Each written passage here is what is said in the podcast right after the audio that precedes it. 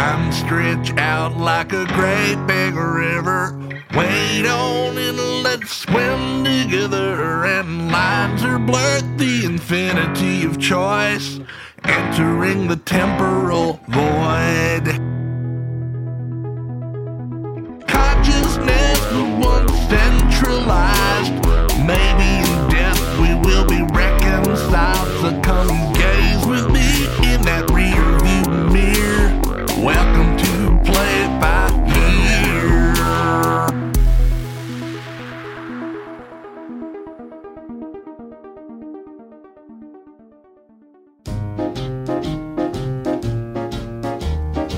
Just a gigolo, gigolo, and everywhere I go, gigolo, the people gigolo, know the part gigolo, I'm playing. Gigolo, gigolo, paid for every dance, gigolo, selling its romance. Gigolo, oh, what they see.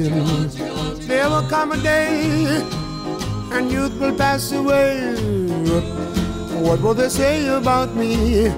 When the end comes, I know those are just a gigolos.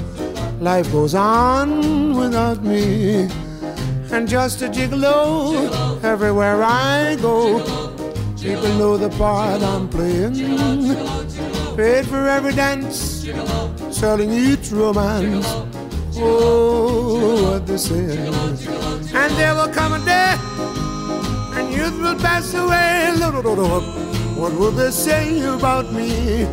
When the end comes, I know there's just a gigolos. Life goes on without me, cause I ain't got nobody. Oh, and there's nobody just for me. There's nobody just for me. I'm so sad and lonely. Sad and lonely, sad and lonely. Want some sweet mama?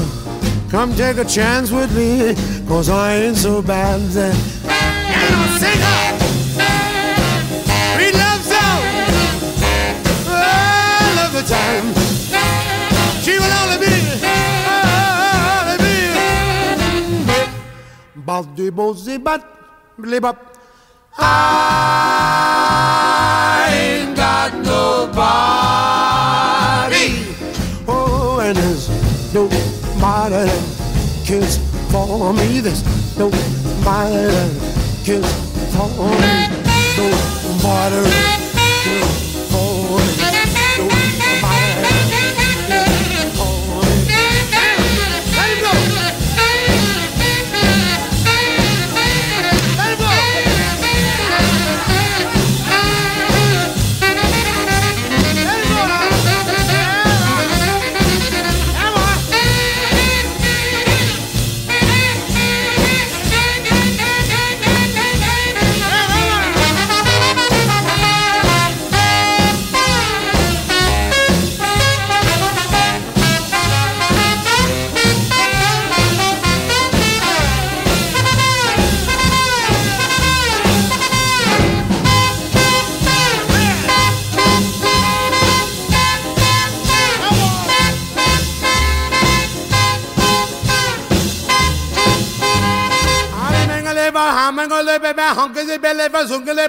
I ain't got nobody. Nobody, nobody that cares for me. There's nobody that cares for me. I'm so sad and lonely. Oh, lonely, oh, lonely, lonely, lonely. Want some sweet mama? Come and rescue me, cause I ain't so bad. And I sing up, we love song, oh, love the time. She will only be, only, only, only, only, only, only, baby. Baby, I'm a sugar, darling, I ain't got nobody, baby. And there's nobody, nobody, there's nobody. Nobody, there's nobody, nobody, there's nobody, there's no one, there's no one.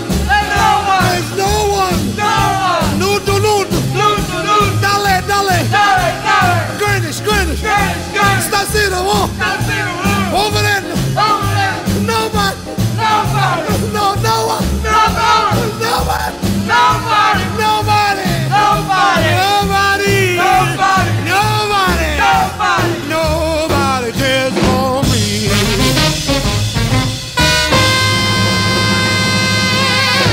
Live from Desolation Row slash Margaritaville. This is Play It By Year, the show where I explore the history of popular music ten years at a time? What? The fifties? What's this all about? It ain't nineteen fifty-six, which is where that song, Just a Gigolo slash I Ain't Got Nobody by Louis Prima was from. Let's talk about that song actually for a second. Here's a little peek behind the curtain. The first song that I play, I always try to pick the coolest song from the year, in my opinion, and start off that way.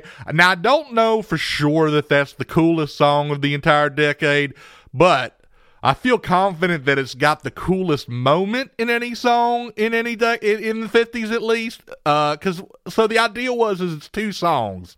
It's there's a slash in the middle, right? So it's like, it's I Ain't Got Nobody. I think that's I think that's an Irving Berlin from nineteen fifties, or for the, from nineteen fifteen.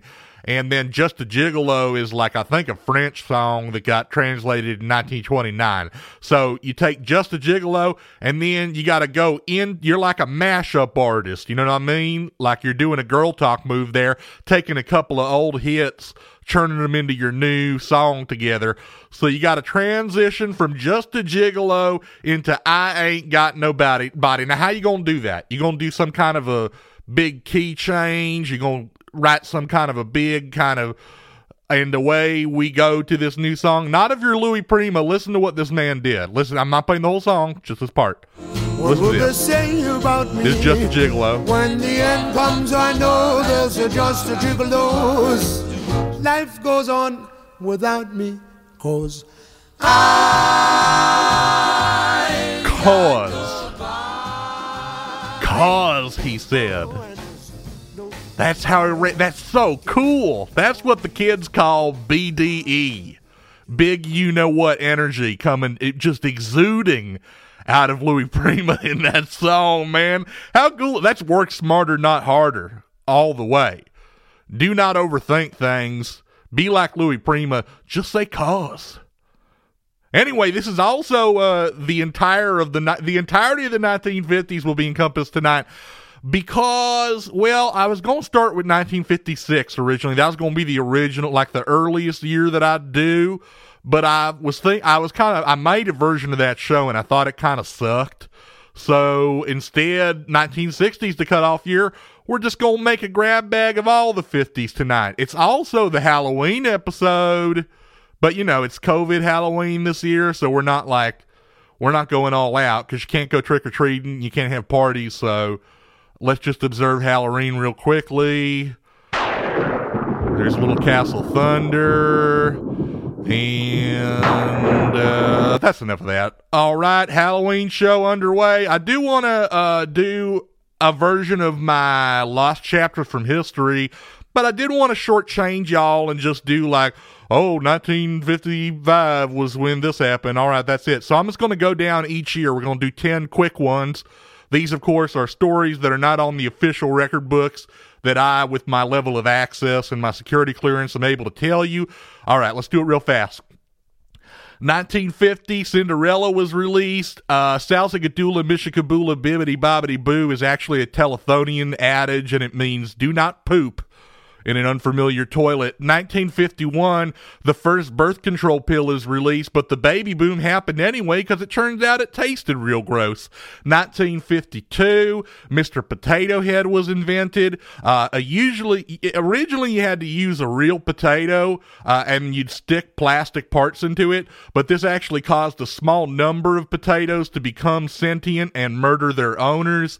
nineteen fifty-three, cigarette smoking is reported to cause lung cancer, and that news buried a report released one day earlier that Coca-Cola causes you to feel like you're a big phony and everybody else has it together, but you don't have it together, but it's just you and nobody else, and you'll never be normal like other people, never get to do nice things or be respected. nineteen fifty-four, Senator McCarthy is censured by the Senate, effectively ending his communist witch hunt only one day before he was to unveil his patented Pinko meter, a tube you blow into that instantly detects if you think capitalism sucks. nineteen fifty-five, Disneyland opens with its original five lands: Fantasyland, Adventureland, Frontierland, Tomorrowland, and Waltland, where Walt Disney sits on a big throne made of real skeletons, and if you look him in the eye, you have to let him kiss you on the mouth. This land was removed from history by Project Archangel in twenty eighteen.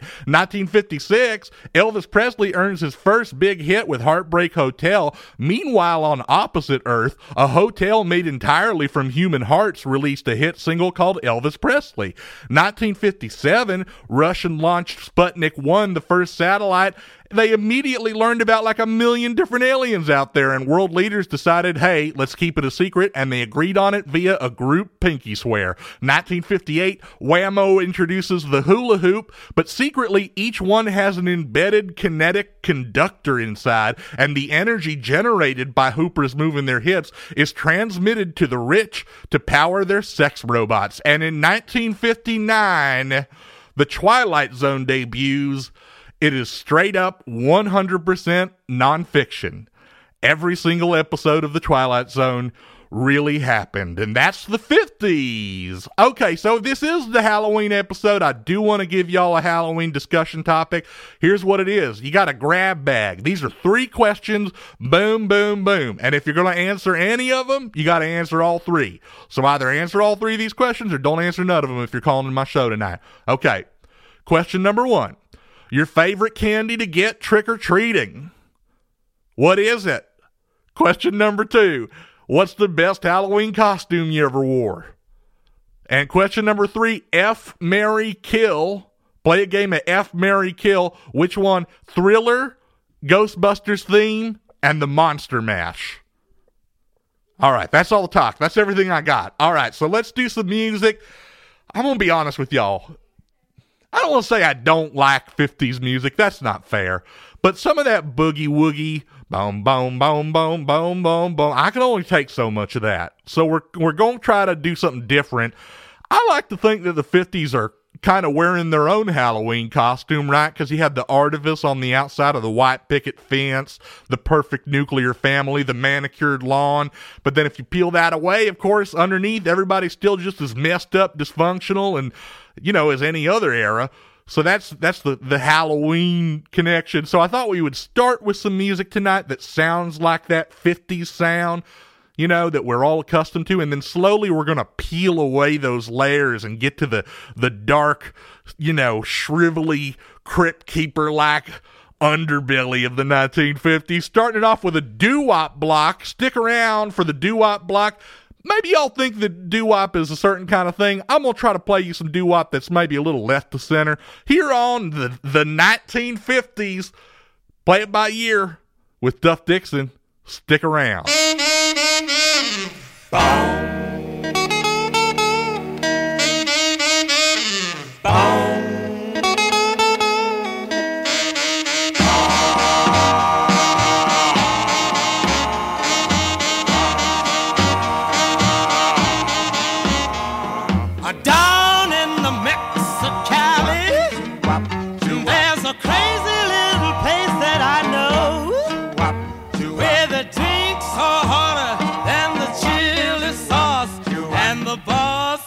Cat named Joe. He wears a red bandana, plays a blues piano in a honky tonk down in Mexico. He wears a purple sash and a black mustache in a honky tonk down in Mexico. Well, the first time that I saw him, he was a sitting on a piano stool.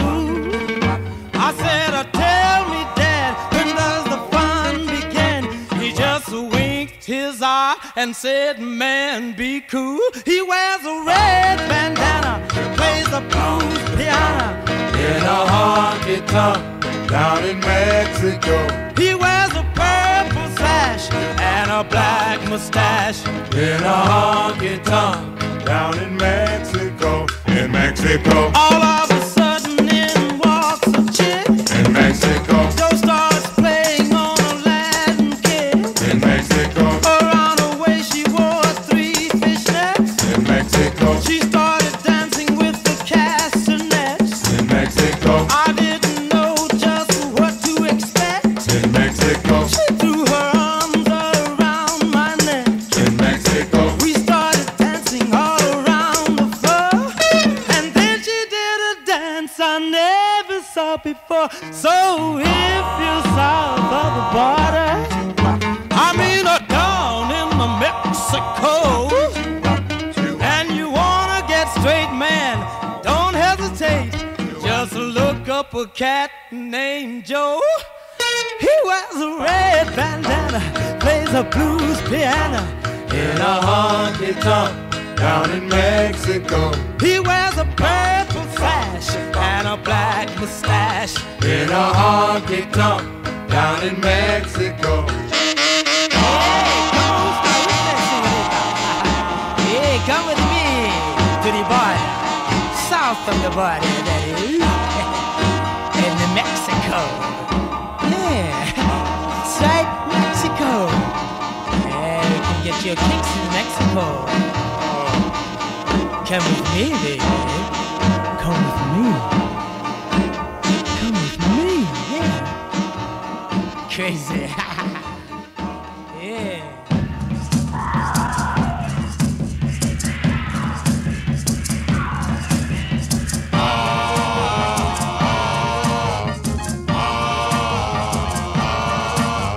I crashed into the jungle while trying to keep a date with my little girl who was uh, back in the States. I was stranded in the jungle, uh, afraid and alone, trying to figure a way to get a message back home. But I, I was out of know that the wreckage of my plane had been picked up and spotted in my girl in Lover's Lane. And meanwhile, back in the States. Baby,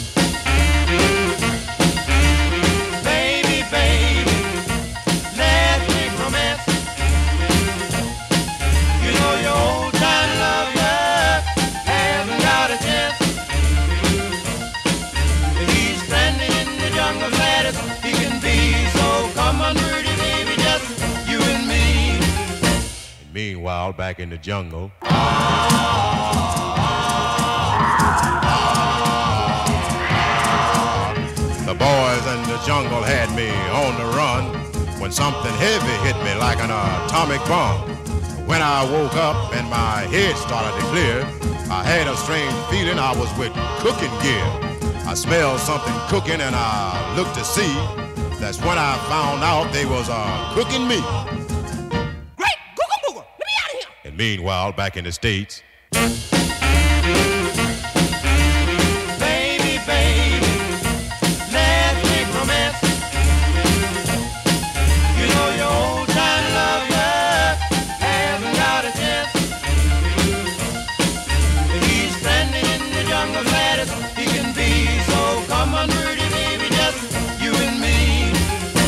Meanwhile, back in the jungle. Oh, oh, oh, oh. I jumped out the pot and I finally got away, frantic and worried about what my baby would say. So I jumped in the ocean and started to swim, for my chance of survival was getting mighty slim.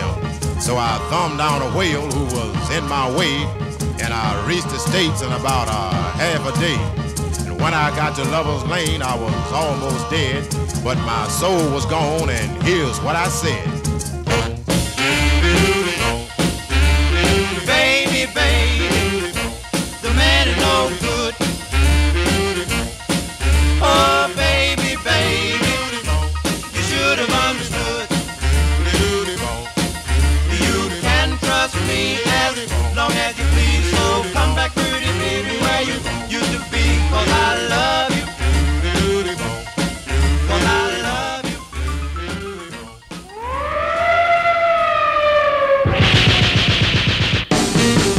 you. On July the second, nineteen fifty-three, I was serving time for armed robbery. At four o'clock in the morning, I was sleeping in my cell. I heard a whistle blow, then I heard somebody yell. There's a ride going on. There's a ride going on. There's a ride going on. Up in cell block number nine.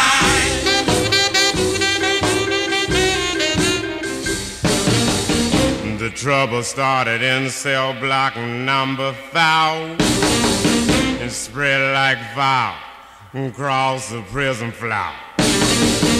I said, okay, boys, getting ready to run. Here come the warden with the Tommy gun.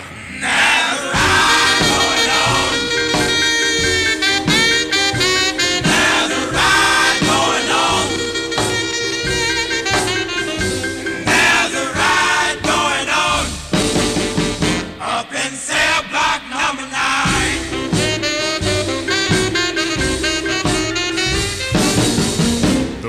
And said, come out with your hands up in the air. If you don't stop this ride, you all gonna get the chair.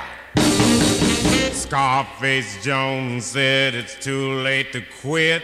Pass the dynamite, cause the fuse is lit. There's a ride going on. There's a ride going on.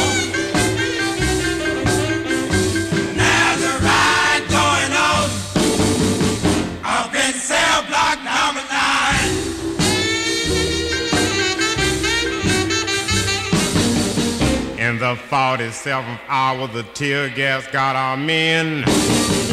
We're all back in ourselves, but every now and then there's a ride going on. There's a ride going on. There's a ride going on. Up in cell block number nine.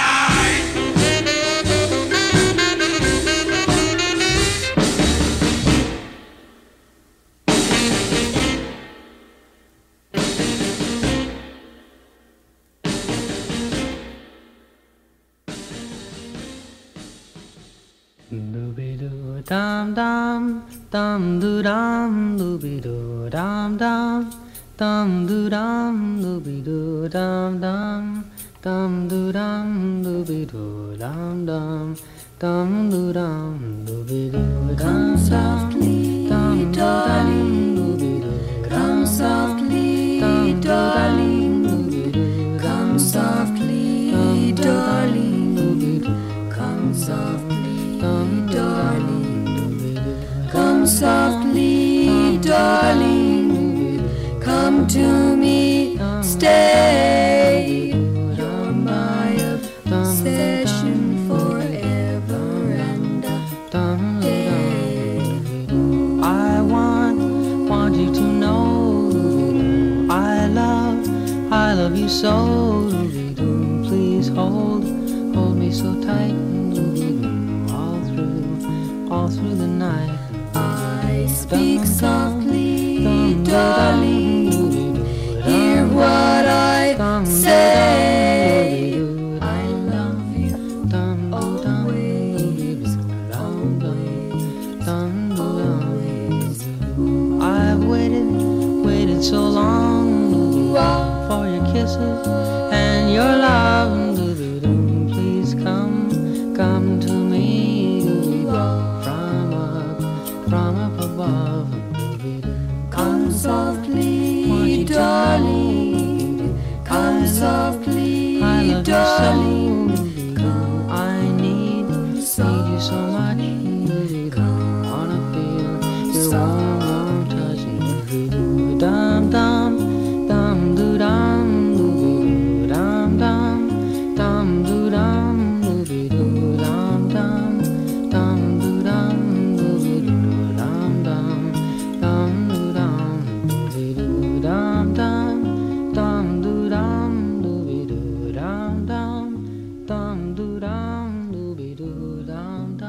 Welcome back to Spooky Sunday on Play It By Year, the fifties night. You just heard the doo-wop block. And what did you listen to? Well, you just heard Come Softly to Me by the Fleetwoods. Before that was Riot in Cell Block Number nine by the Robins and Stranded in the Jungle by the Cadets. And we began that block with Down in Mexico by the Coasters.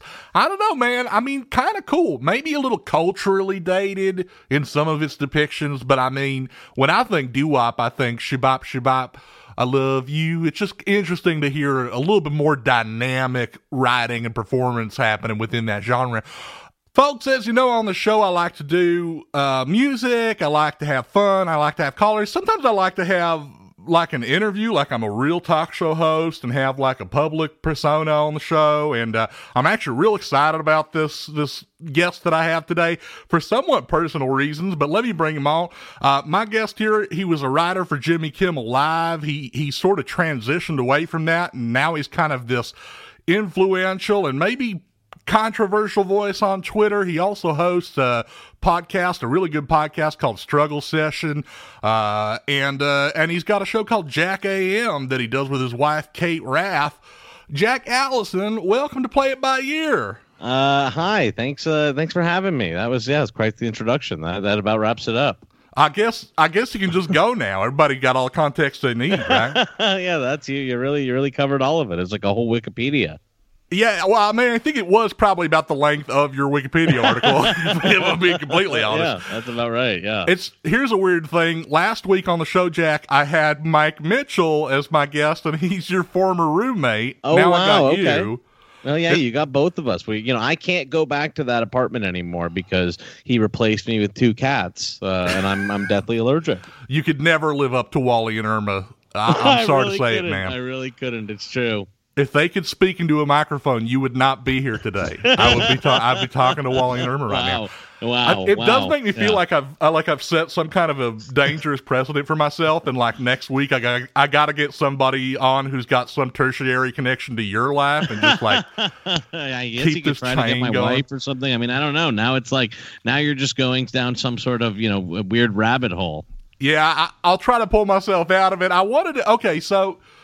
My goal here, Jack, is that this powwow we have today, I would love it to be a healing experience for me because I've been following you on Twitter for a long time now. Mm-hmm. Uh, I have, I guess I would term it a very complicated relationship with your Twitter, Jack. I Okay. I laugh a lot. Uh-huh. I agree. I agree much more often than I disagree. And yet, I just, I find myself getting a bee in my bonnet. I find myself getting all steamy under the collar and, and then having these, like, long debates with myself in my head about, like, things that, things like tone and things like the state of the discourse and things like that. So I'm just looking forward to maybe this will give us some spiritual relief on the wow. subject of Jack Allison just finally sure. talking to you. Yeah, sure, sure. I, that sounds fine to me. I'm always looking for spiritual re- relief, you know, whenever I whenever I can attain it, frankly. I think the, the, the key to unlocking you in my head, the thing that I most want to know about, and, and this might not actually be as illuminating as I hope it will be, but I would love to know, what was your spot on, you know, the hier- the social totem pole uh, in high school? Were you like... Were you like, were you feared? Were you, were you like the bottom rung? Who, who is, who is Jack in the high school ecosystem? Well, you know, I, I, my high school was, to be honest with you, really like, like prison. You know what I mean? Like I went to like a, a bad public school in Los Angeles. And so I don't know, at least in my eyes, how much that there was like school wide characters or anything like that, you know what I mean? Because like, you know, there were like riots going on and stuff like that. Um, I think P- I think I was like a little stinker or something like that, but I, I I wasn't around that much. Like I did I did some little stinker stuff, like you know, I got the most uh, uh, people to be. um, in a um, uh, uh, the class photos. When they were doing all the class photos, I got the most people in one club because I just got went around asking people, telling them they could miss fourth period if they would come and be in my club photo. So oh, I was able to vintage. Feed all that's of so the like. Good. The college clubs and stuff like that. And another, I mean, but I wasn't like feared or anything because I really like kept to myself and my friends. You know what I mean? Because it was like, I just like kind of went over to the corner where my friends were. And in a lot of classes, I just like ducked my head low and didn't say anything because it was a pretty fucked up school. I listen, Jack, I, I one hundred percent agree with you on the, on the, the crushing, the soul crushing like vibe and presence of public schooling. In fact, almost all of the public schools were designed by the same state yeah, contractors no, who build like the prisons. I went to prison for four years. Is how. But I, I do want to. I gotta cut in, and I gotta say, I do have a policy on this show to try to avoid blue language whenever we can, Jack. Oh, okay. I'm sorry now, about that. What? Which blue language did I use? I can't even remember. You dropped an F bomb. You did so oh, mindlessly, and I and it was not hateful in its use, but. But it's not like if you decide I don't care about you and, and I don't care about your rules and you decide to just go, I'm not hanging up on you. It's still your time. I'm just saying, you know. Sure, sure, these sure, are, sure. These are the, the posts we try to I stay I will try my best. I will try my best not to cuss. And hey, be listen. Cool. Everybody respects it when somebody is given an effort. That's all we want here. Hey, listen, you know? you know, all it does is kind of show, you know, the lack of someone's vocabulary, to be honest with you. You can't find a more creative word than an F-bomb. It's kind of embarrassing. Yeah, but also just like there's the constant buffer of low-grade social anxiety, and you're just trying to rely on the things that are like nervous tics, like um. And yeah, that's true. That's absolutely right. You're right. I, about that. I overuse the word ostensibly a lot for the same reason. Like people all the time, I'm getting messages on Twitter where people are, are saying to me, you know, you should, shouldn't say like so much. You say it every other word and it's horrible. And I'm like, I just really, I don't know what to tell you. I'm sorry. I got, here's a, here's a hot take. I'm very pro conversational like. I think it's, it's, it gives a good rhythm to a sentence. But anyhow, yeah. one of, one of the things that you've, you've talked about on Twitter that I find, and also, also on your shows that I find like really compelling, sort of since you've left the Kimmel show, you've been very outspoken about kind of the ways that the entertainment industry can be, not unlike public schooling, a crushing environment for yeah. for writers and creative people. What is what's like one thing people don't know or don't think about working in that field that you wish there was kind of more awareness around? Well, you know, I actually do think that when people kind of like want these jobs so much, and I am someone who wanted these jobs so much, you know what I mean, uh, uh, growing up and even like doing comedy for such for a long time uh, and at Funny or Die and everything like that. I thought that I wanted one of these jobs, and I kind of and you kind of like it becomes, you know, sort of a trophy unto itself just to have one of these things and like a feather in your cap to be there. And so I guess in general, I think people don't think, and I certainly didn't think about like what the job actually is, you know what I mean? And kind of like, you know, how all encompassing it is. Um, I guess what I would say is on a show like Kimmel or these kind of daily shows or really, you know, Uh, you know, and even these are union shows, but like the union doesn't have a requirement on how long they can work you. You know, the writers, the um, the the teams, like not the Teamsters, but, you know, the Grip Union and, uh, you know, I A T S E, they have requirements on, you know, how long they have to be able to sleep and stuff like that. And, you know, how long they have to be between shifts. But these writing jobs can just keep you, you know, really at the behest of whoever is the showrunner and, you know, whatever their kind of sanity level is, uh, uh, as long as they want. So, you know, uh, uh, as gilded as these jobs are, you know, and as stupid as they seem from the outside and as easy as they seem from the outside, you know, these showrunners know how much you're getting paid. Um, and it's the most important thing in the fucking world to them, these shows. And, you know, there can be a disregard for work-life balance, you know, sort of as a requirement to even hold the gig. Um, and, you know, you're getting paid a lot of money, so you can look at that and be like, well, you're getting paid this much. But just over time, that can really sort of like degrade that can really fucking, you know, if you do one of these jobs for like ten years or something like that, that can like really fuck up your head. I think, I think, I think um, you're up to a full dollar now for the swear jar, by the I'm way, Jack. Sorry, I, I'm I so think sorry. I'm going to have you to donate one dollar to UNICEF as a result. You. Yeah.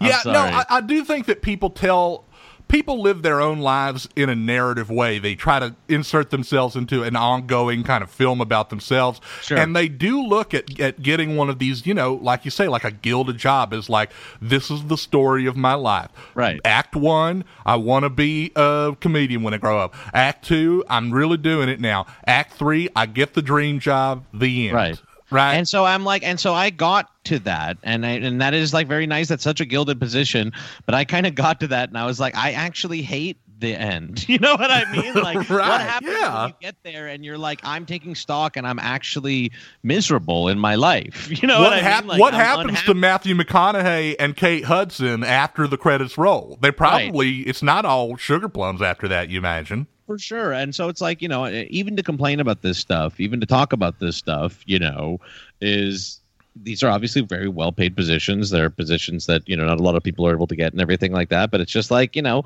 I guess to my mind, I'm like, the people that run Hollywood are not like as nice of people as they'd like to sort of uh, uh, represent, uh, you know, with their public facing, you know, and uh, uh, politics and everything like that. And there's a lot of labor exploitation and, you know, sort of, you know, yeah, there's a lot of labor exploitation that goes on in Hollywood from the top to the bottom, whether it's, you know, when I was working at Funny or Die and getting paid like three hundred dollars to write stuff that ended up being like national commercials, or whether it's, you know, when you're writing for the Emmys and then the guy who's like running the Emmys is like, okay, everybody only gets to sleep for five hours before you have to be back for the day of the Emmys. You know what I mean? It's like there's, it's just like a little bit dehumanizing at every level in the in the entertainment industry. It is. It's anti-human, and there is like a the fear of the of the the kind of person who becomes so public-facing. You know, like right. obviously recently we've had the the kind of major Ellen backlash that's finally been building. Sure. Uh, kind of on this topic, I wanted to talk to you about Michael Che. Uh, so you've got a you got a feud with Michael Che that's been going on for a while. You wrote I, this. I, don't, I wouldn't characterize it as still going on, to be honest with you. It's uh, been at squashed, least in my perspective. Say. I'm sorry? Have you squashed it or just moved on? I, I, for me, I have fully moved on. You know, I wrote an article about it, and that for me was going to be my end of the story. Like, I don't really want to engage with this guy. He posted about me like once or twice since then, and I just don't want to have anything to do with it. To be honest with you, I, I wrote should, a piece let's, about let's it. Catch, let's at least last... catch the people up here. I want to, I want to let the listeners in on Michael Che. He's the head writer of Saturday Night Live. That's he's right. on Weekend Update. On Saturday Night Live. Uh, I, I can't even remember how this kind of started. I think it just started with you kind of maybe tweeting like many of us do that S N L wasn't funny. No, I honestly, this one is so weird. Because listen, I never even tried to get into it with Michael Che. Who I think really sucks as the head writer of S N L is Colin Jost. That's what my complaint has been. I think Colin Jost sucks. I think Michael Che can be funny, but he is like definitely overseeing a show that is not funny. Um, and so what happened, how it got started with me and Michael Che is that I noticed that on the S N L submissions guidelines, you know, they had a weird thing in the fine print about how if you submit to S N L, basically any part of your social media is considered part of the submission. And I was like, well, that's odd, and that's not in, you know, any other submission packet. But you're which means that essentially they could say we own this, right? Yes, or like if something is very similar to yours or something, even if it's unintentional, it's like they're basically giving themselves an out with like every comedian who applies to S N L uh, um, to ever, you know, be, you know, any complaint of of stealing from them. And I don't think they really do steal from people, but I think it can sometimes happen by osmosis and stuff like that. It's not like I think this was like a great plan they were hatching to like steal hundreds of ideas from people or something like that. You know what I mean? I just was pointing out, I'm like, this is odd language that I've never seen in writing submission, you know, uh, legal uh, uh, stuff before. And then, and then, so basically, Che just said, like, nobody talks smack about my boy, and he sort of well, came I didn't at even you. post about Colin Jost is the thing. I was just posting about the S N L submission packet. And granted, I've posted about S N L before and how I think it sucks and stuff like that. And so I think Che saw my post and then also searched my profile for, like, posts about S N L, and he saw my posts about S N L and how I think the show is really bad. I don't know what do you want me to say. Um, and he posted about me a bunch, and it became a months long, you know, back and forth, and I, where I would sort of be pinged by people who are like, Michael Che is talking about you on his Instagram stories again. And that was another very odd thing about it is he was on Instagram stories and I was on Twitter, and I would kind of post pictures of his Instagram stories, and he and I went back and forth for a very long time. He rejoined Twitter at one point. Um, and yeah, eventually, you know, I was asked by The Outline to write a sort of like, you know, wrap up piece about what the fuck was going on. It is interesting that the head writer of S N L is posting about you all the time. And uh, it's a so really good that. article. I, re- I recommend people go find it. I think it's called like Live from New York, Michael Che's Weird Vendetta Against Me or something like yeah, that. Something like that. Yeah. It was an editor chosen title. It's a great, it's a good piece. And I, you know, I have, I really have to hand it to the editors at The Outline. Uh, uh, Noah Colwin and uh, uh, Brandy Jensen, you know, uh, uh, did a lot of great edits on that piece. I really can't claim that I'm like, like it's a better piece than it would have been if it was just me writing it. Um, but yeah, like, you know, and he's posted about me since then and stuff like that. It got to very personal shit where he was like posting D Ms from someone who I, you know, have a, a beef with, who was saying that I like do coke and stuff like that. And I was like, well, this is a very, gotten to a very weird place where like that is a weird place for things to go, especially, especially when the power dynamic is kind of so asymmetrical, you know. Very weird. It's very weird, and, you know, it is what it is. I don't really like to get into it with Michael Che anymore. I, I do like to sometimes say that I don't think the S N L show is good, and especially their political stuff is uh, pretty embarrassing. It is uh, the official platform of Play It By Year with Duff Dixon that S N L is bad, so you're yeah. one hundred percent uh, in the right place here. I actually, sorry, I got a call coming in right okay. now. Sure. And I want, I just want to make sure that it's not something important, or maybe somebody wants to ask you a question. Uh, caller, you're on the line with Duff Dixon. Who am I talking to? Hi, yes, this is Cheyenne. Hi, Cheyenne. Are you here to talk Hi. to Jack today? No, um, the bylaws of my um, fan club say I have to address it all to, to you if Jack is on the line. Specifically, you, if Jack is on the line? Yes. Okay, I'm sorry. Well, who? Club. What well, do you call? What is? What is this call about? So I'm calling as a high-ranking member of three prominent Michael Che fan groups.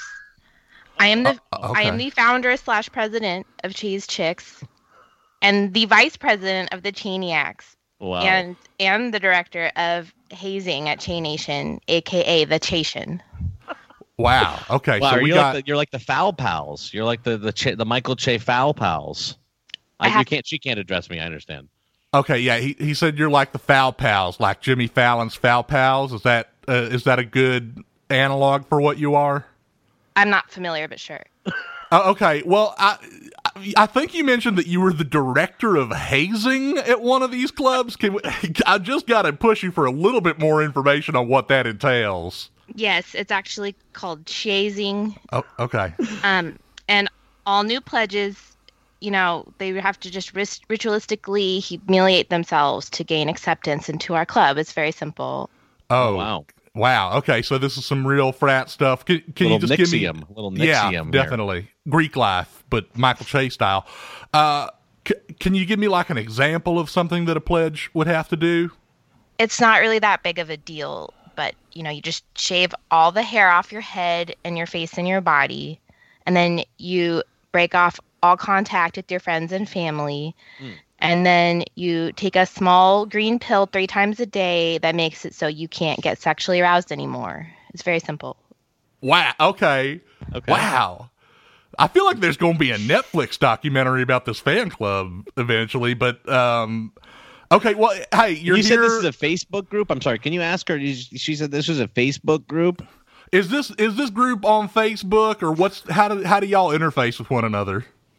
It's mostly on OnlyFans. Okay, it's an OnlyFans group. Okay, sure. Oh, so you're recruiting on OnlyFans. Okay, very cool. Uh, that's, very, very good it's stuff. It's very media savvy. Uh, can I ask, is there something in particular you're calling about? I assume that because of your affiliations, you, you've got a problem with Jack's opinion. I'm willing to give you some time here to talk about that. Well, you know, I'm not going to sit idly by and watch us besmirch the good name of Michael Che. Okay, you know, he's the preeminent comedy genius of our era. Uh-huh. And I, uh, argue. I guess that's subjective, but go on. Well, yeah, sure. It's a matter of opinion. Well, I don't think Jack would understand this, but real comedy is when all your bits have the same sarcastic and flat intonation instead of actual punchlines. Uh-huh. Yeah, just like, a vibe, kind of. Yeah, yeah. Like real life, right? And so, I can I can give you a brilliant example from Michael Che, one of his incredible jokes from Weekend Update. Uh, quote, yeah, sure, I, that's fine. Go for it, please. Okay, quote: "It was reported that Tom Cruise is working with SpaceX and NASA to film the first movie ever shot in space. Mm-hmm. Shot in space, uh, Space Jam, right? Like we all just laughed." Oh, so they said it said Space Jam. I, I guess I'm not. Is he saying that Space Jack? Maybe you can break this down. You're a former mm-hmm. professional comedy writer. Is he saying that Space Jam itself was principal photography in space, or is he making like a pun about taking a basketball shot in space? I, I actually think this one might be going over my head. Is okay. What I think. I think that I might not be. I might, my, I'm, I may be, I, I'm, I don't, I'm not ready to analyze this because you know I haven't worked in comedy in a couple of years, and so this might be like some new, some new type of material that I don't understand yet. He's operating on a very advanced wavelength here, or yeah. maybe, maybe uh, Cheyenne, you might say a chave length. Is that something yeah. you might say? I would. Yes. The, All right. The, the sure. audience laughed, right? So I mean, if then it it was funny, right? According to Cheyenne, we all laugh. So uh, okay. it's, I mean, I guess it's a pretty good one. Uh, yeah. Is there anything else that you, I mean, you just want to read Weekend Update jokes, Cheyenne, or is well, there anything else? No, I actually have an October surprise. Oh, wow. Okay. Uh-oh. That's what our okay, fans all calls right. it. There's three bombshells about Jack Allison that are so incriminating that they will completely discredit him to all your listeners. Oh, oh shit. Boy. Oh, my God. Okay. Uh, Jack, I'm sorry. I Look, I have her on. Please it's cut her the time. Line if you don't mind. I, I feel like, to be fair, I got to give her all the right. floor. I understand. That's fine. All right, let's hear him. Well, number one is he said mean things about his sweetheart, Michael Ian Black, on Twitter.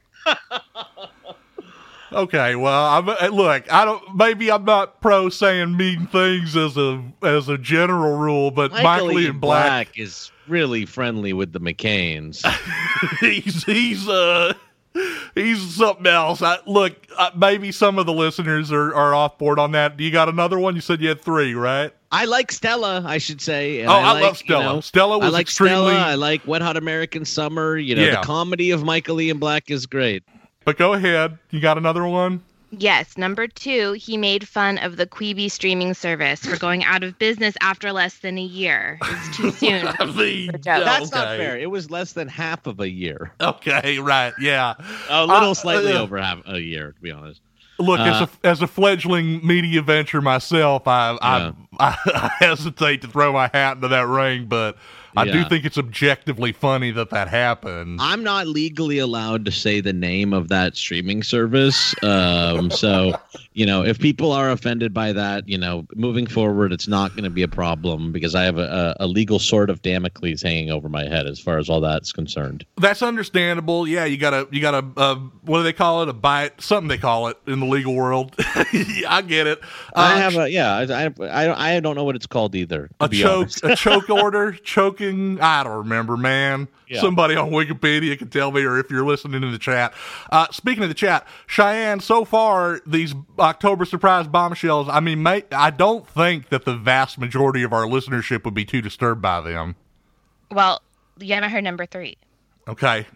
Okay, so he said that the PlayStation Vita was better than the Nintendo Switch.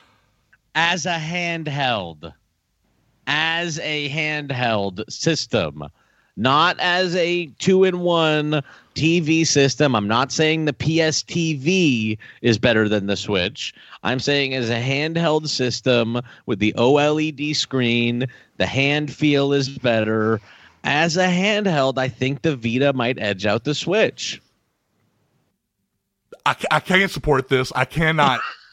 I can't have your back on this, Jack. If you like visual novels like how I do, if you like stuff like oh Dank yeah, Lampa, visual novels about how I was a I was a teenage loser and look, I found this girl's panties. Is that what you're talking about, Jack? Uh, you know, I like Japanese games, so I, I'm going to leave it at that. I'm just going to leave it. I like Japanese games. Disgusting Cheyenne, I think that you have fully annihilated the character of Jack I'm Allison canceled. today. I'm canceled. I appreciate you calling into the show, Cheyenne. And Jack, thank you so much for your time. This was such a pleasure to have you on. It's fine, yeah. It's unfortunate I was canceled, but, you know, it's all right. I, you know, it's a small price to pay for being on this show that reaches hundreds of people. Oh, good. Uh, I really appreciate your time, man. And I do think that this time we spent together is going to really color the way that I read your tweets, and I'll and I'll kind of think, oh, shucks, instead of, hmm. Well, listen, I know what works on the platform, so that's that's that's all you're gonna say. You would you talk you talk different in real life, and then you talk different on Twitter. You know what works well on the platform.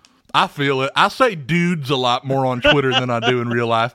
Yeah. All right, guys. Thank you so much for coming on the show. Enough talk. Yep, yep, yep, yep, yep, yep, yep. Always yep, yep, yep. And let's get back into the music. I know y'alls are big fans of the oldies, so we're going to keep it going here on the fifties episode. Spooky Sunday. Remember, this is a spooky Sunday, and it really will be. We're, we're going to do a close harmony block. Close harmony, exactly what it sounds like. One or more, two or more people singing harmonies uh, with one another in a very close proximity in the notes that they're singing. This is a cool, I, I hesitate to call it genre because it spans so many genres like rock and roll, traditional pop, vocal jazz, uh, bluegrass, and country pop. So you're going to hear a few different uh, approaches to the close harmony uh, style. But by the end, by the end of this block, y'all, your hair will turn bone white. It's going to start getting chilling as we unravel the white picket fence artifice of the image of the nineteen fifties here on Play It By Year with the Close Harmony Block with me, Duff Dixon.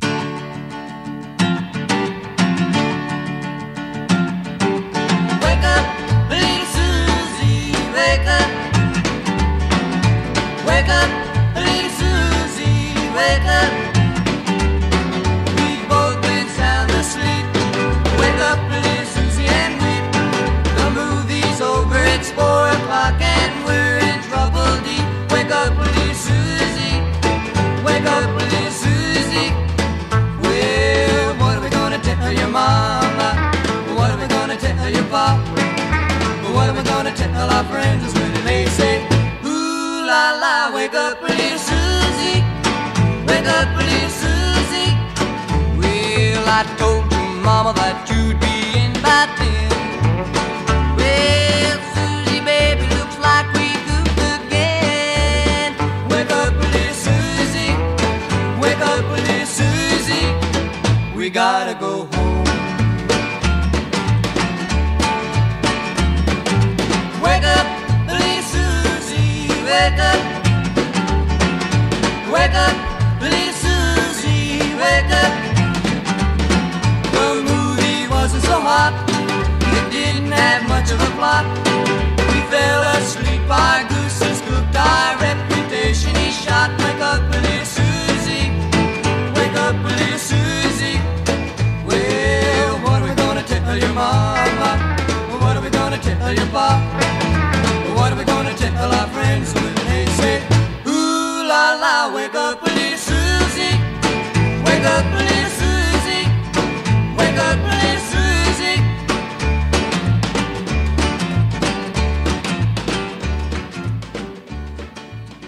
Dream away, dream all your cares away. Dream away, dream all your cares away. Ooh-ba-doo-ba-doo-ba-doo, when you're feeling ooh-ba-doo-ba-doo-ba-doo.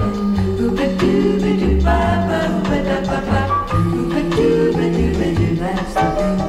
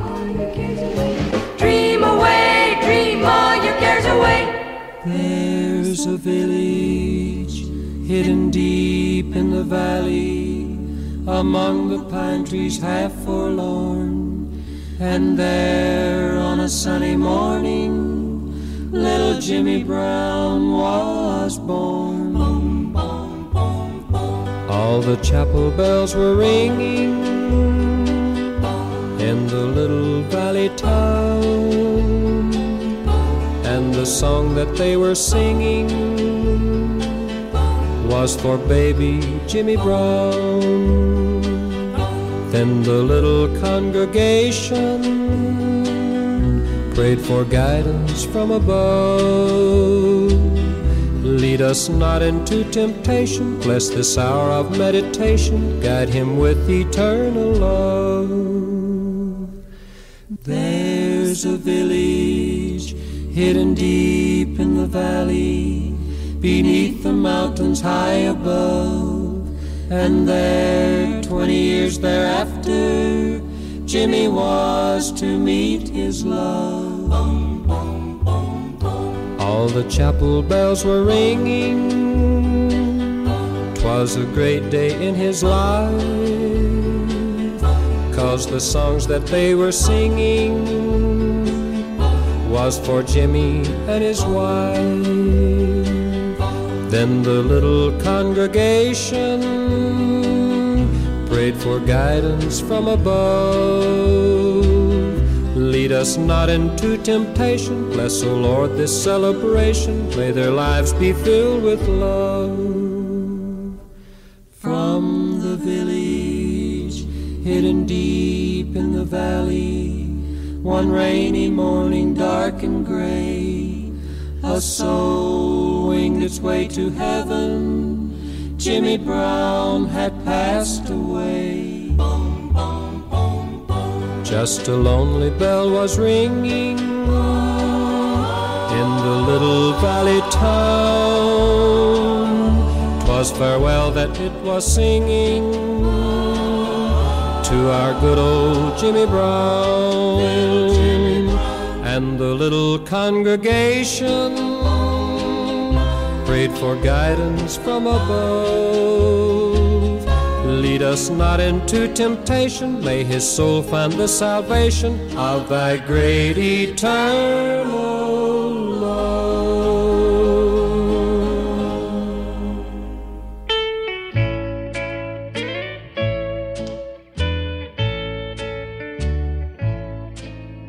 Satan is real, working in spirit, you can see him and hear him in this world every day. Satan is real, working with power, he can tempt you and lead you astray. I attended service at a little church in the country not long ago. A prayer was led by an old country preacher who then raised his hands as everyone stood and sang, "My God is real." A warm breeze through the open windows brought in the smell of new-mown hay in a nearby field, and the singing of birds could be heard in the moment of silence as the preacher opened his Bible to read. And then a little old man stood up, bent with age, his hair thin and white, and said, "Preacher, tell them that Satan is real too. You can hear him in songs that give praise to idols and sinful things of this world. You can see him in the destruction of homes torn apart. I know that Satan is real, for once I had a happy home. I was loved and respected by my family. I was looked upon as a leader in my community, and then Satan came into my life.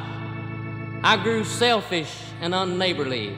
My friends turned against me, and finally my home was broken apart. My children took their paths into a world of sin. Yes, preacher, it's sweet to know that God is real, and to know that in Him all things are possible. And we know that heaven is a real place where joys shall never end. But sinner friend, if you're here today, Satan is real too, and hell is a real place, a place of everlasting punishment. Satan is real, working in spirit. You can see him and hear him in this world.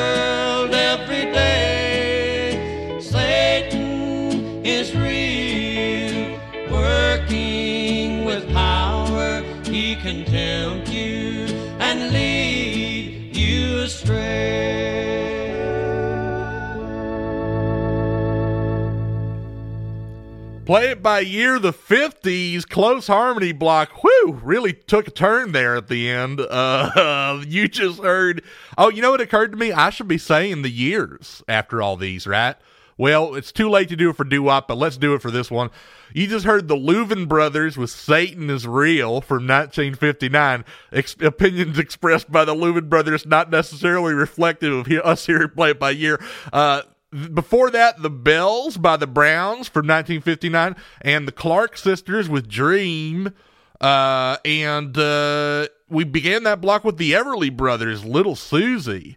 Interesting how that style did sort of permeate so many unique and, and separate uh, styles of music. Let's take our first, like, you know, real call, because we do those calls on this uh I got a caller on the line right now. Caller, you're on with Play It By Year, Duff Dixon. Who am I talking to? Hey there, Duff. This is Richard. Richard, a friend of the show. Always welcome to call, Richard. Good to hear your voice. It always, uh, well, I was going to say soothing. Maybe that's not the word for it, but always good to hear your voice. Uh, I, are you excited for, for uh, the, the Halloween uh, festivities to begin? Ah, uh, well, you know, Halloween is very... very mystical, mysterious time of year, Duff. Which brings me to, so as as if you're listening and you haven't listened in a while, Richard, uh, he calls in to guess what the cataclysm is. Of course, that's the event that results in the destruction of all life on Earth, the extinction of life on Earth.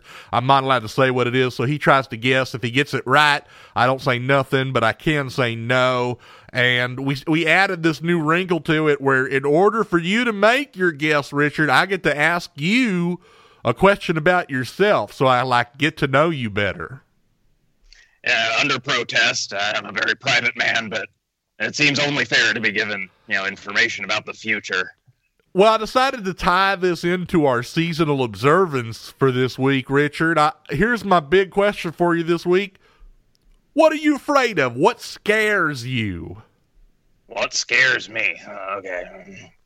And again, I'll, I'll just give you a, I'll give you thirty words. That's a three zero. All right. Uh, so in order, least to most. All right. Living a useless, unimportant life. Insidious disease, rot from within. Failing those I care about. Unimaginable terrors beyond the veil. Lastly, nothing, cowards, I'm invincible! All right, Richard. I feel like we gained, right. we gained some new insight. All right, man, hit me with that guess. Okay, so my guess this week, Duff. Uh, does the Lord of Skulls, weary of his endless vigil atop his bony parapet, take flight from Skeletown and begin to devour the denizens of our world, looking to establish a new domain of fleshy servants to rule? The, the Lord of Skulls does not do that. Sorry, you didn't hit this week. You ever think about, right. like, you ever think about, like, trying to herd in your answers a little bit? You know, maybe rule out some things, like, uh, you know, is it fire? Is it, you know, that kind of thing? Well, sometimes I think about that, but, you know, I had to bump this one up the list for tonight, Duff, because, you know, this is Halloween. This and I, is and Halloween. I guess, and I guess if it was the Lord of Skulls, you'd need the full year between now and the, the Cataclysm to prepare yourself for the battle. Uh, yeah. So normally I would ask if you want to hang out and do the do the discussion questions, but I, I imagine based on your past history, you're just you just want to go. Oh yeah, okay, he hung up. Uh, I do have that was a little bit short. Let's do another one. I got another call in, so what the heck? Hey caller, you're on with Duff Dixon. Hey, this is Angie. Hey Angie, I remember you, Angie. Angie. You called him before. Hello. You had a you had a shameful thong related secret about Limp Bizkit. I remember you. Yeah, that's me. Same girl. Welcome Same to Spooky girl. Sunday on Play It By Year, Angie. All right, I'm gonna refresh you because I want you to do the, the discussion topics. I got it's a grab bag okay. this time, so you got three distinct questions. You got to answer all three of them for me. Uh, they are as follows. What was your favorite candy to get while trick-or-treating? What was the best Halloween costume you ever wore? And finally, F, Marry, Kill, Ghostbusters theme, Thriller, and the Monster Mash. Angie, start with the candy question, if you will.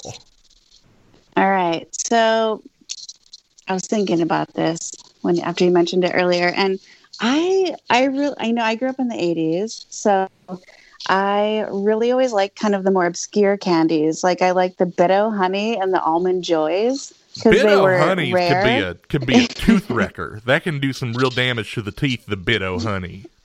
Yeah, I think it's because I was like an elderly person trapped in a trick or treater's body. But um, Werther's Original Kid. Yeah, as long as it's not raisins, we're good. Sure. Um, but yeah, I think those are my favorite because it, it, it was like um, you didn't get them. In, you know, I don't even know if anyone even is Bitto Honey still a thing. I couldn't tell you. I can't touch the stuff anymore. Too sweet. But I. But you know, who wouldn't want a little candy that tastes like honey? Got a bee on it. I mean, that's that's a fun one, right? Uh, here's here's yeah, the next it's like one. Taffy for the elders. Costume. Hit me with okay, the best I'm Halloween ready. Costume. Okay, so I'm thinking it's weird because, you know, as a child, it was like the severely toxic plastic mask with a matching apron. So it'd be like a generic bear character that was just like not licensed. Those tended to be costumes, you know? Yeah, uh, of course. But then I do, I remember fourth grade uh, being a devil, and everyone else was like Ariel from Little Mermaid. Sorry, and I was like a, a devil. A what? And I did the, being a what? Say again. A devil. A devil. Like the Satan. Satan yeah, is real as the Louvin Brothers. I, I kind of, I stuck out and I'm just, I remember I had red face paint and everything and I looked terrifying. Um, but it wasn't blackface at least. Like I can say that I've never done that. Yeah, not like a for... shameful frat party where you end up on some sort of yeah. a, a highlight reel at the end of a movie that's supposed to make us all think. You know what I mean? Yeah, there's no there's no Halloween photos that are going to come up to destroy me. But um, I don't know, like as an adult, I think my favorite ones were the ones I, I just put it together like just before I left the house with what I could. And I was Angie Warhol. Angie Warhol. That's great. Pretty good. That's not bad. It was a good one. A fifteen-minute yeah, costume as well as his famous quote about fifteen minutes of fame. Not bad there. Oh, how did I not put that together? Oh, I love that. This is why I listen to your show, because you can find those little nuggets. Um, yeah. That one was one of my favorites. There was another one, it was like a family costume situation where the you know the year like at Siegfried and Roy, like one of them got attacked by the tiger. Oh yeah, I believe it was Roy. Um, yeah. Okay. So uh, my fella and I dressed had these amazing costumes, and then we had a toddler who dressed as the white tiger, um, and oh he was all God. bloody, and so is so is my husband, and but he refused to wear the head. was terrified of it. So everyone thought we were ice skaters and that he was a zebra. So it didn't land as well as we but wanted it to. But conceptually, you were at least ambitious, like a like a what's Richard that got Richard somebody who makes those movies like Donnie Darko and Southland Tales where they swing really big, but maybe they don't fully connect. You got to at least appreciate the effort, right? Exactly. Okay, F, yeah. Marry, Kill, you got Ghostbusters, you got uh, Thriller, and you got the Monster Mash. Take me through your choices here. All right, I'm going to marry the Monster Mash because I feel like it's a classic. It's a Halloween loyalist. It's not like from a movie, or actually maybe it is, and I don't know that, but it's just so. Such a classic, you know what I mean? Like, it's not going to leave you. It's always there. I feel like it's a good one to like as a baseline. Reli- old Halloween reliable. Song. That's Marion material. Yeah. Um, and I feel, I don't know, the F, uh, I'm going to have to go with Ghostbusters because I feel like um, it's kind of like the fun guy at the party, you know, like he's an alcoholic. He's definitely not going to stick around, but he's a good time. But, like, you don't want to hear that all the time, you know? I, I so think that like people a, overlook a how much thing. Of a sexual energy that song has, except for there is that one remix artist, I think his name's Neil Ciceriga. He did a version of that song where he really leaned on the fact that Ray Parker Junior at one point sings, "Bustin' Makes Me Feel Good." That is also one of the reasons I chose it for F, because I feel like that line alone... I mean, you know he's bringing something to the table. Speaks for itself. At, at yeah, least Ghostbusters' you know, like, theme is going to get its. It might not give you yours, but it's going to get its. So, I mean, something's going to happen, yeah. right? Which leaves, unfortunately, right. that leaves Thriller to die. Yeah. Do you have anything to say I'm about really that? I'm really sorry about that. It's hard, you know, but um, yeah, I mean, I feel like uh, Kill Thriller because like it's in, you know, kind of the spirit of the song as well. But also like I don't need to be involved in that kind of like uh, drama. You know what I mean? Like the the drama that comes behind uh, the artist yeah, and everything. If, if, so I think I'll just leave that one aside. We'll just kill that one. Although it is a great song. Um Yeah, I think that one's got to go. If if you're if the M J Jam comes on and you're the one who's like dancing the hardest to it, people are worried like, oh, what is she like? Does she forgive him for all of his stuff? You know what I mean? Right. But if you're going to yeah, murder, totally. If you're going to kill Thriller, remember you got to aim for the head because they are. It is a zombie, which means it, it's hard too because I really like that little dance, the little claw. Oh, it's a great! Like I'm doing it right now. Claw, I'm doing it currently in my chair. I'm doing it too. This is great. If you're listening at home, do that thriller dance in your chair. Just no rhythm. Just kind of let your body swing. Excellent yeah, answers. Thanks for hanging out on the Halloween episode of Play It By Year, Angie. You're a good friend of the show. Call back anytime. Uh, we're going to get back into the music on Play It By Year. Okay. Now that now that we've gotten to Satan Is Real by the Louvin Brothers, I'm ready to strip away this white picket fence exterior and get into the the meat of the nineteen fifties underbelly. We're going to begin that journey with this block, the experimental big band block. I bet I, I bet that's a, a series of words you've never even thought of before. Uh, big band music, of course. You hear the word big band, and if you're like me, in your head, you immediately hear so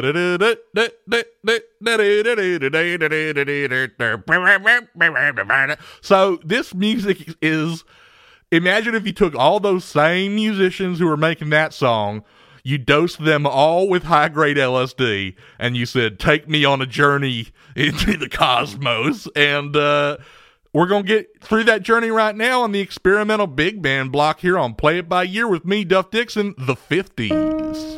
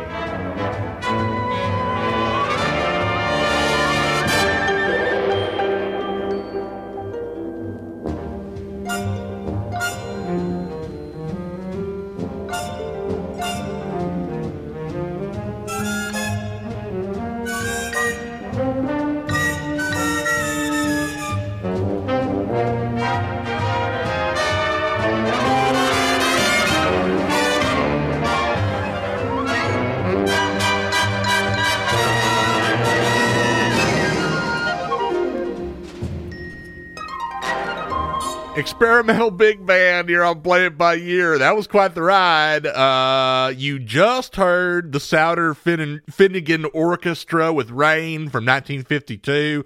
Before that, Stan Kenton with Thermopylae from fifty-one.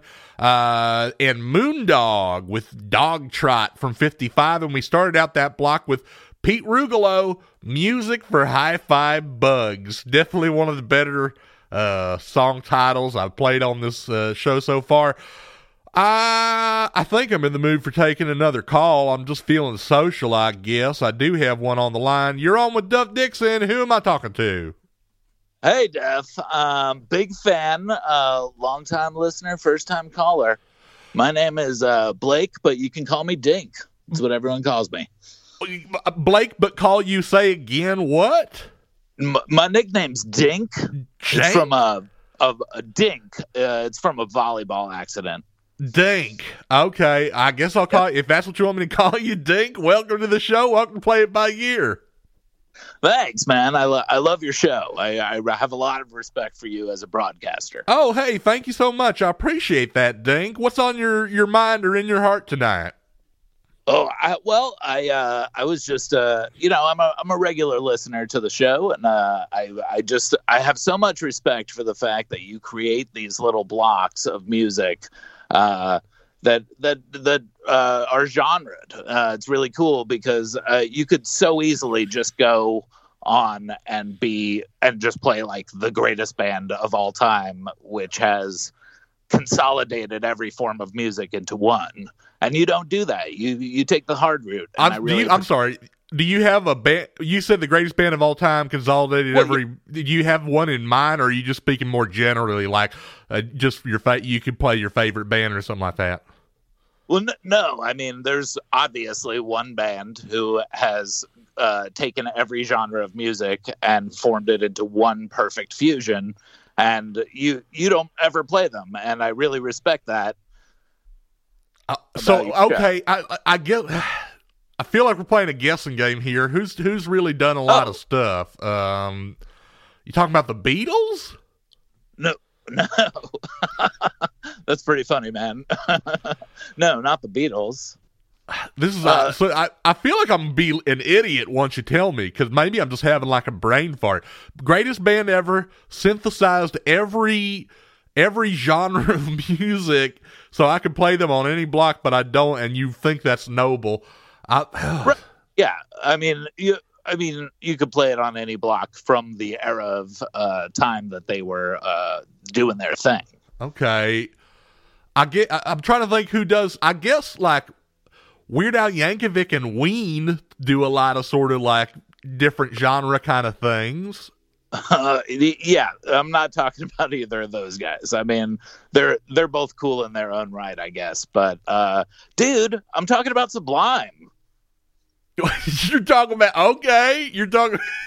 You're talking about the ska punk band from Long Beach, California. Uh, well. They're more than just ska and punk, but like I think I feel like in culture there are some ir- indisputable truths, and one is that Sublime is the best band of all time, and two is that The Big Lebowski is the best movie of all time. I mean, duh. Certainly, there's at least one indisputable truth thing, and it, and it is that if you believe the first one, you almost absolutely believe the second one. So I'll go with you on that at least. Yeah, I mean, SoCal represent. Am I right?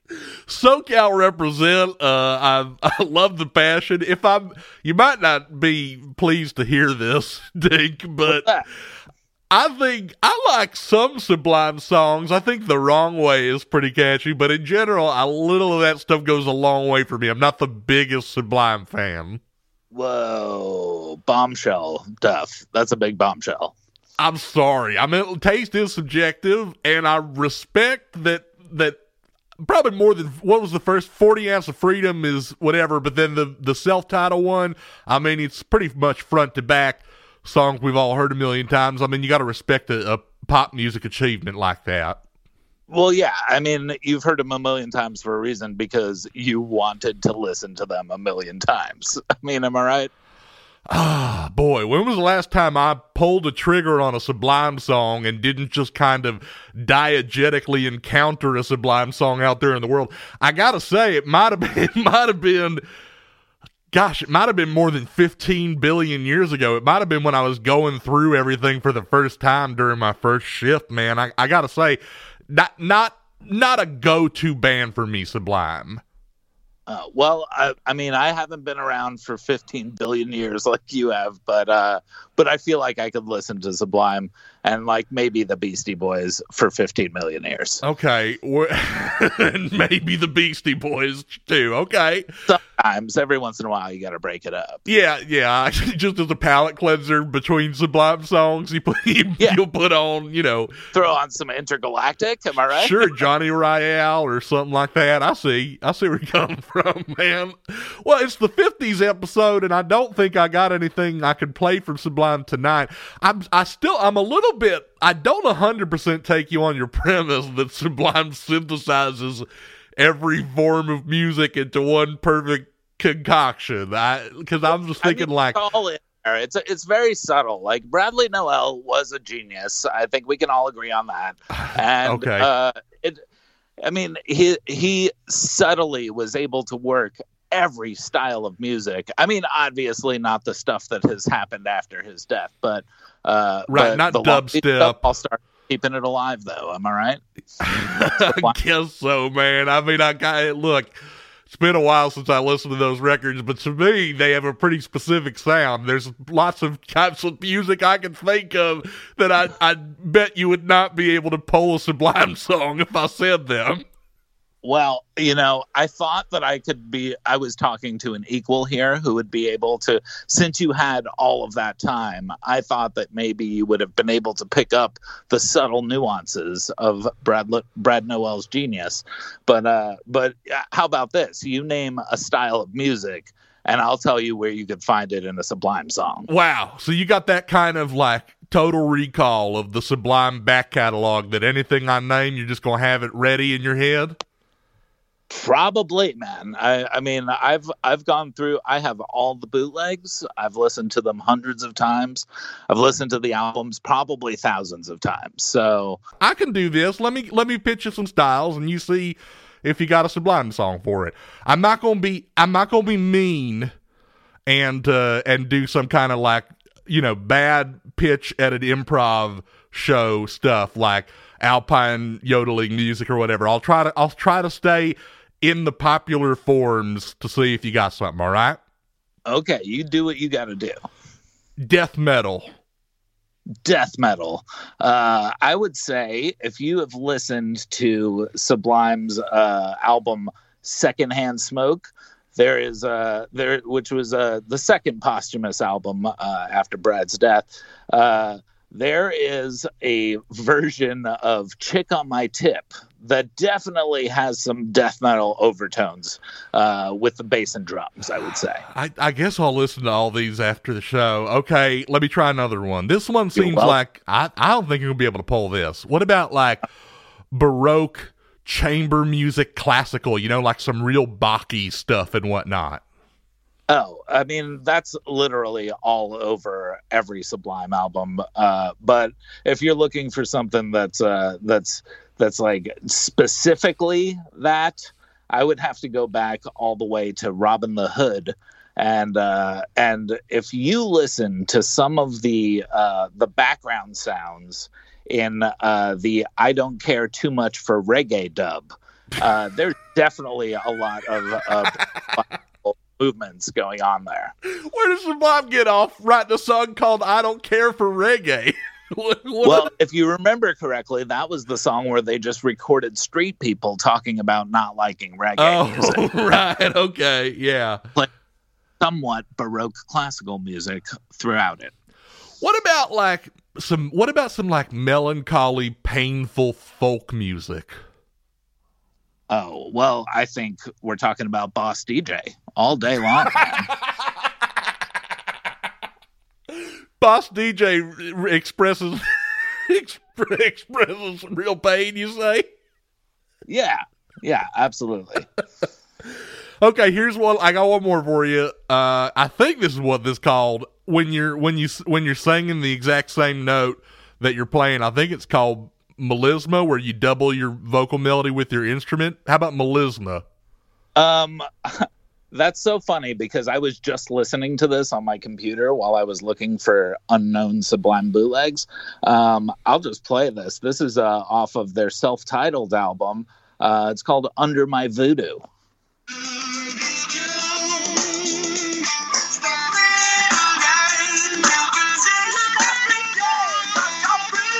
Wow, the audio quality from your computer through your phone over Skype to my ears is like, that's some hi-fi stuff, dude. Well, look, man, this is a this laptop is very sentimental to me. My mom got it for me right before she died, so. Oh, I'm so sorry to hear about your mom. That is, it's important to hang on artifacts of the people we love when they're not around anymore. Yeah, she got trampled to death at a Social Distortion concert. I'm so sorry. After mom's death? No, I'm just I'm I'm overcome with emotion, dude. I'm sorry. She's a Social Distortion fan, huh? Yeah. Well, not anymore. Dick, thank you so much for sharing your expertise.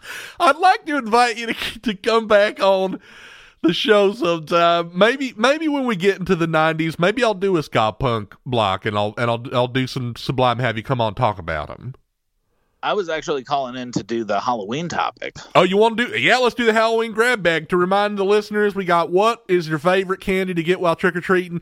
What is your favorite cost or the best costume you ever wore for Halloween? And finally, uh, F Marry Kill, the Monster Mash Thriller. And uh, and the Ghostbusters theme. What do you got for me, Dink? All right. Well, um, my favorite candy is obviously Mounds for obvious reasons. Um, All right. No, coconut, but uh, I love the name, if you know what I'm saying. Yeah. Uh, And then uh, uh, Halloween costume. Well, I had a thing before my uh, volleyball injury. I used to go as Brad every year because I had that physique. Uh, and then uh, and then I kind of gained some weight while I was in uh, uh, rehabilitation for my volleyball injury. And then I went as Eric from Sublime. And then I uh, kind of lost some of the weight, but not all the weight. And I've been going as Bud for most of the years since then. Uh, but... Uh, Recently, I had a stroke of genius, and last year I went as Lou Dog and crushed it. Great. I'm sure it was a hit. It sounds like you'd light up at a Halloween party. Must be tough with the with the, the COVID stuff that you can't trot that out again this year. Right. This year I was going to go as Rome. Cool. I'll have to hook up with you next year if uh, if everything's back to normal. We'll, we'll party like it's uh, nineteen ninety-four. Together. Yeah, that's when Brad was still alive, man.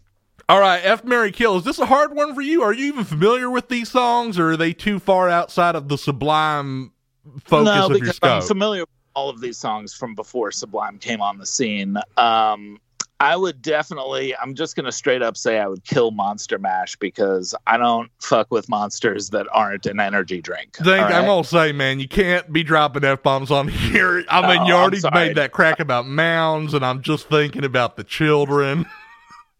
All right. Well, listen, I I didn't realize that you had a huge children following, um, which uh, I'll, I'll respect that from here on out. All right. Uh, yeah. I uh, mean, I'm not like a Pied Piper. I'm not trying to gather them, but in case they're here, I want them to be able to not do the earmuffs thing from that one Will Ferrell movie. All right. So you're going to kill the Monster Mash. I agree. I agree. That would be my kill. So we're on the same page there. And then um, I'd probably uh, I'd ha- I'd have to F the uh, um, Thriller because that's, there's just some there's some funky F grooves in there, and uh, I remember the video from when I was a kid. I mean, he was trying to F at the beginning of the video before they turned him into a werewolf monster or whatever. Yeah, he's grabbing at that popcorn. You're thinking, did he do the, the thing that people do? You know, with uh, the popcorn. Well, but uh, um. Yeah, that, he had that vibe in that so car. So you'd marry the Ghostbusters theme. I guess I would have to marry the Ghostbusters theme. Uh, I don't know, like uh, Bill Murray, even though he wasn't in Big Lebowski, he, he, he is a pretty funny dude. I'm sure he gets high. He probably does get high. Once again, we find ourselves agreeing at the end of this call. Dink, thank you so much for calling in. I appreciated your fresh perspective Pleasure. on music. Uh, uh I hope that I've opened your eyes to, to what a great band Sublime is and, and that you get, get on the same page. I'm going to listen to all those songs you mentioned after the show, buddy. And uh, if we ever cross paths again, I'll tell you what I thought. Thank you so much for your call and your time. Thank you to all of you for joining me here tonight for our Spooky Sunday edition of Play It By Year. We got one more block of music for you tonight. Now, we've already gotten pretty weird. We're about to get weirder. Our last block tonight is the Pioneers of Electronic Music block. That's right. We're listening to electronic music circa the nineteen fifties. What's that going to sound like? Find out right now on Play It By Year the fifties with me, Duff Dixon.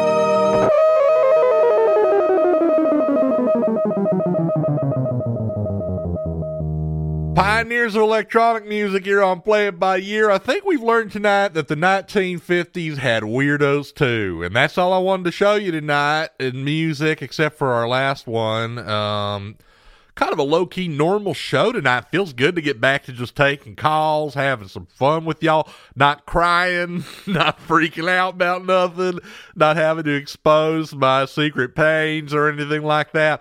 I got a caller on the line. I want to get this chill Halloween episode out with. Let's bring them on. Uh, you're on with Duff Dixon, Play It By Year, the fifties. Who am I talking to? Hey, it's Frank, uh, returning uh, listener and returning caller. Frank, welcome back to Play It By Year. Always a pleasure to hear from you, Frank. Uh, always a pleasure to be on. It's it it's it's especially a pleasure because this time I feel, usually I'm calling in some year, you know, where you were a little baby or maybe you were like, Uh, a kid or or in your early teens. This time it's like we're both we're on the same boat. Neither of us existed in the fifties. Yeah, the only time I experienced the fifties were in the many queues of Walt Disney World. Oh yeah, definitely in the. They sure do love the fifties there. Yeah, there was a the other thing that's kind of funny is the way the nineteen seventies and eighties fetishized the fifties with the themed diners, with Happy Days, you know, kind I mean, of like. You can make an argument that every generation fetishized a generation that came before them.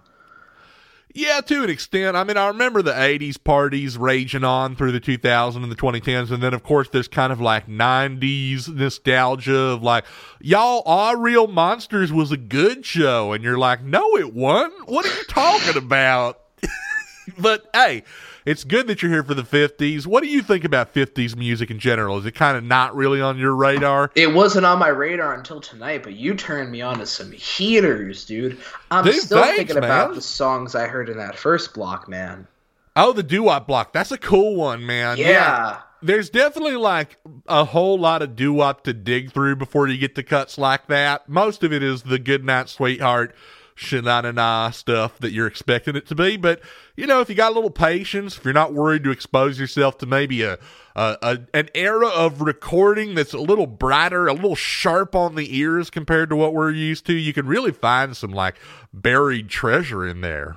Frank, uh it's a spooky episode. I don't know if you've noticed. Do you, do you want me to play the Castle Thunder sound effect again just to remind everybody? Here it sure, is. Dude, go ahead. Oh, yeah. Listen, spooky time. Okay, cutting it off. Uh, Frank, I guess I guess what I want to do with you since you're here, and since, I mean, we're not going to play a Kanye West song tonight, obviously, he is not alive in the nineteen fifties. No, he actually, you might, you're a Kanye fan. You might be interested to know this, Frank.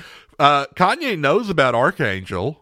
Um, oh, cool. he, he has celebrity information clearance, and uh, he's applied to be a time astronaut, but they ran a risk assessment on him and decided it would be dangerous Way to give too him high.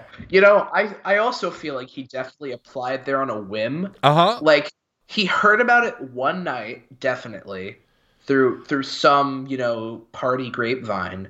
And then he goes home, and in one of his strokes of genius, he gets out the corkboard and is like, I could reroute the history of popular music and pull all these different inspirations and really come up with a great thing. And I can also have sex with many different bitches from all over the world. Kanye's true. Words, not mine. I mean, that sounds like the man. That sounds like the gentleman in question that Kanye like, West. And then when he returns back, I, he either takes the route where we have uh, a concept album where each track is about a different period in history done in the Kanye style, which he wouldn't commit to, by the way. That would be the marketing. And then when it comes out, we have two tracks like that. And the rest is just whatever he was throwing together at the time, yeah. Yup. You got a really accurate yay simulation in your brain. I think you're I think you're running like a pretty advanced artificial intelligence program in your brain right now. Yeah. But you know, you asked a lot a great three part question tonight. Oh yeah, let's do the discussion question for Halloween, Frank. Just to remind the listeners one last time, what is your favorite candy to get while trick or treating? What was the best Halloween costume you ever wore? And F, Marry, Kill, the Monster Mash, the Ghostbusters theme, and Thriller. Take us through it, starting with the candy, Frank. So my favorite candies to get are not necessarily one particular, but the weird kind of candy you get like at the grocery store checkout. I'm talking about like your juicy, your juicy drop pops, your push pops, the ones you don't get in bulk. And the par- like wh- whoever's doing this forgot to buy candy, didn't have time to run to the candy aisle for whatever reason. So they went to the checkout aisle and just filled up a basket with that juicy drop pop, uh, Man, push, push pop. They're, they're so waxy, you know, all it's of, like a- all of that kind of sour involved hard candy that had liquids in it. Like liquid candy is such an interesting concept to me because it's not soda, but it's also not like a drink either. It's it's a really strange thing. And when I was young and I went trick or treating, those were like my favorite things to get. That's a, that's a great answer, and I'm also going to take you through my answers as we go through this too. So I want to I want to go one for one for you. My favorite uh, Halloween candy to get in a trick or treat bag. The fun-sized nerd box. Oh, that's my runner-up. Nice. No kidding. Hey, we're linking up. The little fun-sized box of nerd is so fun. Purple or pink, though? I like. There's nothing. There's uh, purple, probably. Probably purple. I'm. I'm also a purple guy. But there's nothing really fun about like a fun-sized Snickers. But a fun-sized nerd box, that's fun. It's also like the exact amount of nerds I need. Oh, yeah, who's going to kill a whole box of nerds? What kind of psychopath is going to kill a whole box of nerds? Exactly. Like, you, it takes like a week to consume an entire box of nerds. Yeah, unless unless you truly hate yourself, and then maybe you'll kill it in one sitting. Uh, all right, costume. What's the best uh, Halloween costume you ever wore? I was I was only really big on costumes when I was younger. Uh, in, like, the mid, like, my, my like, late adolescence into early teen years, my costumes were always kind of this haberdashery thrown together kind of thing. Mm-hmm, mm-hmm. And this is actually the first year where I've planned out my costume in advance, and I'm doing a bit of a group costume with uh, my friends who you have heard the many adventures of on uh, Trevor Ickrath's show every Saturday. Oh, yeah, everybody, make sure to follow T R V R K R T H on Mixler and check out Trevor Ickrath versus the Absurd Universe. Uh, Frank does call into that show, does some great work on there. All right, so what's the, what's this group costume thing that's happening?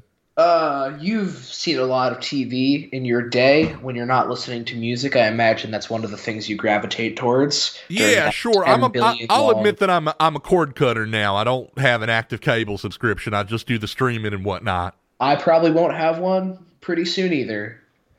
But uh, are you aware of the M T V cult nineties animated show Clone High?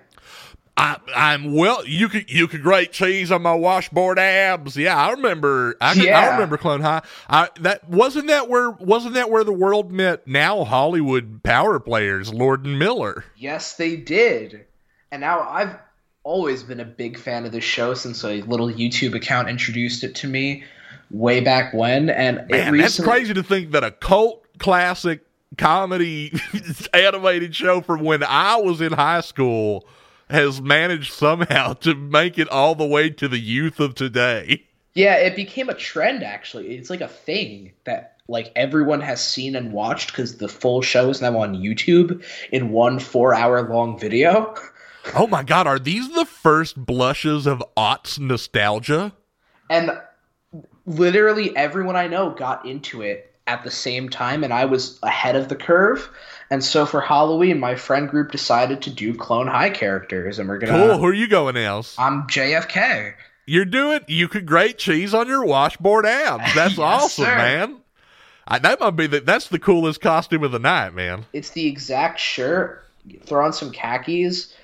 Uh, gel up my hair real big. It's going to be fun. I guess we should let people in because it's. I imagine most people don't either remember or never learned about Clone High, but it's a high school where it's like all clones of historical figures when they're teenagers because of what is it, like a government program or something? Basically, the government figured out how to clone historical people, and the idea was let's put them in a high school together and we could like recreate the greatest thinkers of our generation. Yeah, but they're actually like, just regular teenagers with vague tinges of their previous personalities. You got like Lincoln and Cleopatra and J F K and et cetera, et cetera, et cetera. That's that's a lot of fun, Frank. I think my best uh, Halloween costume, or at least the one I remember most fondly, was uh, my mama helped me. I, I think I was either. I was on like elementary school, middle school cusp. I couldn't give you an exact year, but my mama helped me uh, make a Parappa the Rapper costume. Oh, that's fun. And I mean, let me tell you, I never felt flyer than when I sh- rolled up to school as Parappa the Rapper. I guess that brings us to like one last one, and I got, can I change it? I feel like you're not of age, Frank. Can I change the question to kiss, marry, kill, or perhaps... heavy pet Mary kill just to skirt the the, yeah. unco- the discomfort keep, of our gaps in age. Keep it legal. Let's keep it legal. Okay, so you're you got Thriller, you got Monster Mash, and of course you've got the Ghostbusters theme. Let's Can hear I your twist pick. Your question a little bit.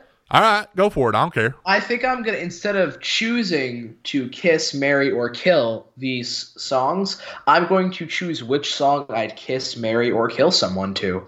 Oh, great. Good wrinkle, Frank. I'm one hundred percent on board. Let's do it. Okay, okay. I think I'm going to kiss someone to Thriller. I get it. Yeah, of course. You start to scream. It's got a, it's got a sultriness to it, you know? Yeah.